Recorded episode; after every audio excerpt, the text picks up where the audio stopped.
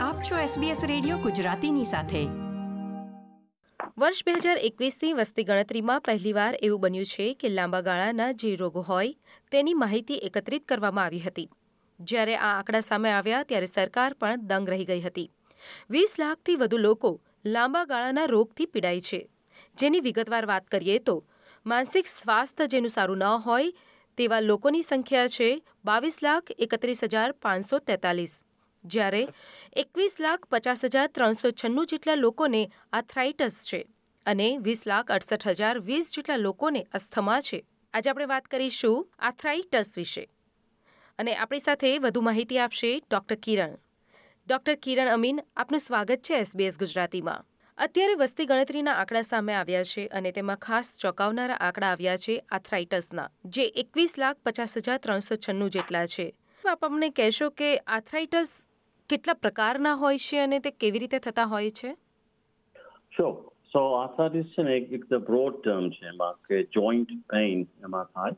ને એના different types of arthritis હોય છે. તો ઓસ્ટ્રેલિયામાં છ ટાઈપ ઓફ આર્થરાઇટિસ કોમન છે. એક તો osteoarthritis it's the most common form એનું એના પછી રુમેટોઇડ આર્થરાઇટિસ છે. તો એ ઓટો ઇમ્યુનિટિસ છે. ને પછી એન્કલોઇઝિંગ સ્પોન્ડિલાઇસિસ છે એ મોસ્ટલી યંગ પીપલના અફેક્ટ થાય છે. ને પછી બીજા ત્રણ છે સર્વાઇટિક ને ગાઉટ આર્થરાઇટિસ ગાઉટ આર્થરાઇટિસ છે it's from uric acid deposition into the joints A different types of arthritis છે. So arthritis itself is like a generic name એટલે આટલા બધા પ્રકારના આર્થરાઇટિસના પેશન્ટ ઓસ્ટ્રેલિયામાં જોવા મળતા હોય છે. સૌથી કોમન આર્થરાઇટિસ અહીંયા કયું હોય છે અને એના લક્ષણો કયા હોય છે? સો સૌથી કોમન આર્થરાઇટિસ છે ઓસ્ટ્રેલિયામાં ઇઝ ઓસ્ટિયોઆર્થરાઇટિસ એને કહે and that's the most common form of joint disease ઓસ્ટ્રેલિયામાં. હવે એમાં શું થાય કે જોઈન્ટ પેઇન થાય મોસ્ટલી વેઇટ બેરિંગ જોઈન્ટ કે વેઇટ બેરિંગ જોઈન્ટ છે દેટ ઇન્ક્લુડ હિપ ને ની એ આપણું બોડીનું વેઇટ કેરી કરે mostly ને પછી at some stage uh, shoulder joints. Like most common arthritis, osteoarthritis affects the shoulder joint, knee joint, and hip joint. ત્રણ ને એમાં મોસ્ટ કોમન સિમ્ટમ છે ઇઝ પેઇન વર્સ પેઇન એનું આ જે ડિઝીઝ છે તે કોઈ પ્રકારના એટમોસ્ફિયર કઈ પ્રકારનું ખાવાથી થતો હોય છે કે રમતગમત કે એક્સરસાઇઝ કરવાથી થતો હોય છે કેવી રીતે આ સ્ટાર્ટ થતું હોય છે So આપણે if we restrict to osteoarthritis only, arthritis એમાં generic termમાં તો osteoarthritis જે છે it's a degenerative condition of the bone એટલે બોન ને કાર્ટિલેજ ડિજનરેશન થાય હવે ઓસ્ટ્રેલિયામાં શું થાય છે કે obesity is one of the main drivers of increased incidence osteoarthritis નું obesity ને પછી reduced uh, activity એનું એ બે એક્ટિવિટીનું બેનું છે ને પછી એજિંગ પોપ્યુલેશન કે જેમ આપણે એજ થઈએ તો આપણું રિસ્ક ઓફ ઓસ્ટિયોઆર્થરિસ ઇન્ક્રીઝ થાય. એટલે એ three reasons because of those three reasons ઓસ્ટ્રેલિયામાં આ ઇન્સિડન્સ ઓફ ઓસ્ટિયોઆર્થરિસ વધી જાય છે. ખાસ એક વાત કરવામાં આવે કે વર્ષ બે હજાર સોળ પછી જે આંકડા આવ્યા છે વસ્તી ગણતરીના, તેમાં ગુજરાતી બોલતા લોકોની સંખ્યામાં ત્રેપન પોઈન્ટ આઠ ટકાનો વધારો થયો છે. એટલે કે ઓસ્ટ્રેલિયામાં વસતા ગુજરાતીઓની સંખ્યા હાલ એક્યાસી હજાર ત્રણસો ચોત્રીસ છે.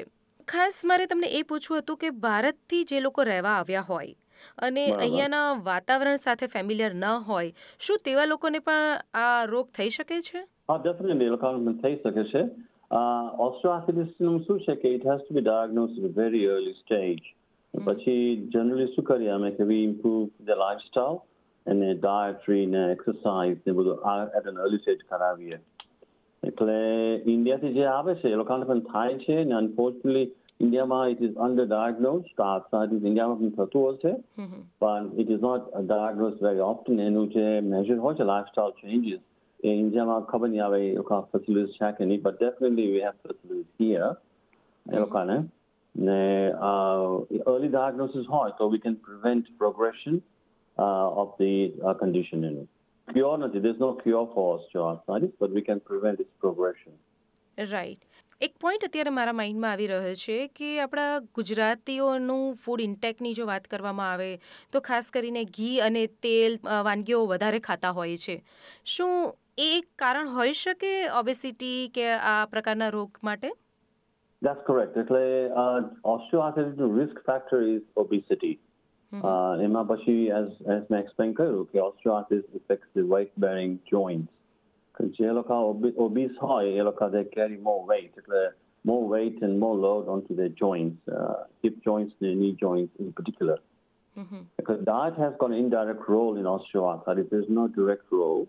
Indirect role in the sense કે તમારું વજન બહુ વધી જાય તો osteoarthritis risk વધી જાય. Uh, there is no direct correlation between diet and osteoarthritis per se, but indirect છે એમાં. રાઈટ અને એટલે જ આ આંકડા જે આવ્યા છે તેમાં પણ પચાસથી જે સિત્તેર વર્ષના લોકો છે તેમાં આ આર્થરાઇટિસનું પ્રમાણ વધારે જોવા મળ્યું છે ખાસ કરીને ઓબેસિટી કે બેઠાડું જીવન હોઈ શકે છે તેના કારણે આ રોગ વધારે થતો હશે That's correct. The other risk factor છે આપણા outsideમાં ઇન્ડિયામાં જે છે particularly farming farming communityમાં કરતા તો લોકો શું કે આખો દિવસ ડિફિકલ્ટ પોસ્ચરમાં કરતા હોય પછી બેસીને કામ કરે મો લોડ. એટલે એ લોકોની રિસ્ક રિસ્ક ખરી જ્યારે ઓસ્ટ્રેલિયા આવે ત્યારે એ ડિઝીઝ મેનિફેસ્ટ થાય અહીંયા ઘડી ક્વાર ઓફ્ટર ને અહીંયા ઘડી we got methods and x-ray procedure in place to diagnose at early stage so arthritis માટે સાવચેતીના પગલાં લેવા માટે આપની એટલી સલાહ છે કે એક્સરસાઇઝ કરતા રહેવું જોઈએ અને હેલ્ધી ડાયટ રાખવું જોઈએ. That's correct. Exercise, healthy diet, muscle movement, um, basically as, as active as soon as, as much as possible. એ બધું તમે કરો તો રિસ્ક ઓફ ઓસ્ટિયોઆર્થરાઇટિસ ઓછું થાય થેન્ક યુ ડૉક્ટર કિરણ અમારી સાથે જોડાવા બદલ ખૂબ જ મહત્વપૂર્ણ માહિતી અમારી સાથે તમે શેર કરી. એ બદલ આપનો ખૂબ ખૂબ આભાર. થેન્ક યુ તો આ હતા ડૉક્ટર કિરણ અમીન કે જેઓએ આર્થરાઇટસ વિશે આપણી સાથે આટલી સરસ માહિતી શેર કરી. આ પ્રકારની માહિતી મેળવવા માટે આપ સાંભળતા રહો. એસબીએસ ગુજરાતી. નમસ્કાર. આ પ્રકારની વધુ માહિતી મેળવવા માંગો છો? અમને સાંભળી શકશો Apple podcast Google podcast Spotify કે જ્યાં પણ તમે તમારા પોડકાસ્ટ મેળવતા હોવ.